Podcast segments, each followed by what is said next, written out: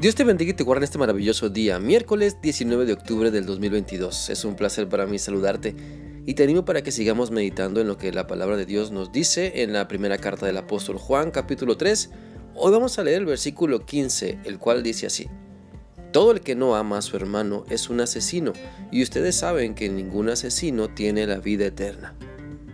Podemos comprender por medio de este pasaje que Dios nos invita siempre a su amor, a que su amor gobierne nuestra vida, a que dejemos que su amor cambie nuestra manera de pensar y hablar, para que nuestro carácter y temperamento puedan ser transformados y controlados por medio de su Espíritu Santo.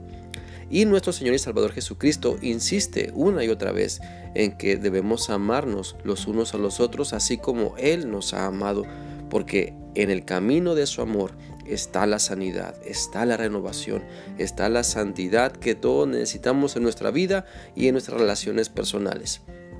Por eso, si hemos conocido a Dios y estamos siguiendo a Cristo, no pongamos excusas ni obstáculos para demostrar nuestro amor a otras personas siempre. Porque si no amamos y perdonamos así como Dios nos ha amado, estamos fallando en lo principal, en demostrar su maravilloso amor por el cual se manifiesta su generoso poder.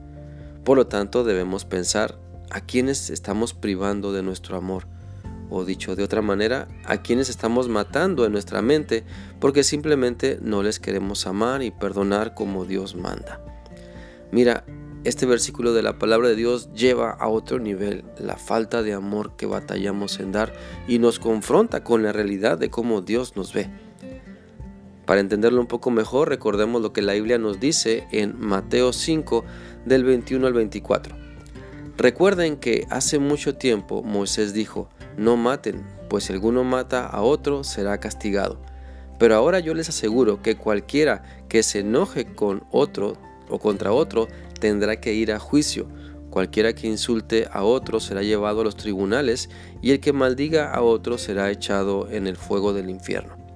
Por eso si llevas al altar del templo una ofrenda para Dios y allí te acuerdas de que alguien está enojado contigo, deja la ofrenda delante del altar, ve de inmediato y reconcíliate con esa persona y después de eso regresa a presentar tu ofrenda a Dios.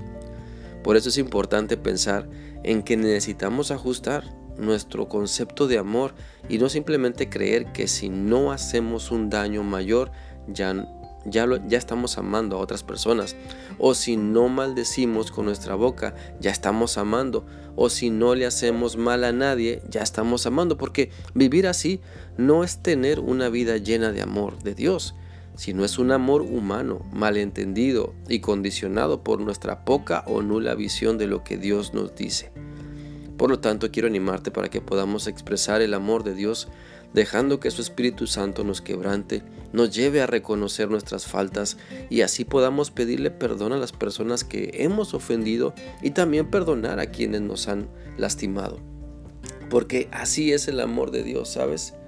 Así es el maravilloso amor de Dios cuando lo vivimos y lo practicamos. Entonces sana y restaura. El amor de Dios vivifica y transforma lo que pensamos que, que somos para convertirnos en algo mejor, en lo que verdaderamente Dios quiere de nosotros y no conformarnos con menos. Te invito entonces a pensar en tu forma de amar y perdonar. No detengas la bendición de Dios por tu falta de perdón. No te prives de todo lo que Dios ha planeado para ti solo porque no quieres amar como Dios te ama. Y pues eso es lo que también Dios quiere, que te dejes sanar y transformar por su maravilloso amor. Espero que esta reflexión sea útil para ti y que sigas meditando en lo que Dios te ha mostrado hoy. Que sigas teniendo un bendecido día. Dios te guarde. Hasta mañana.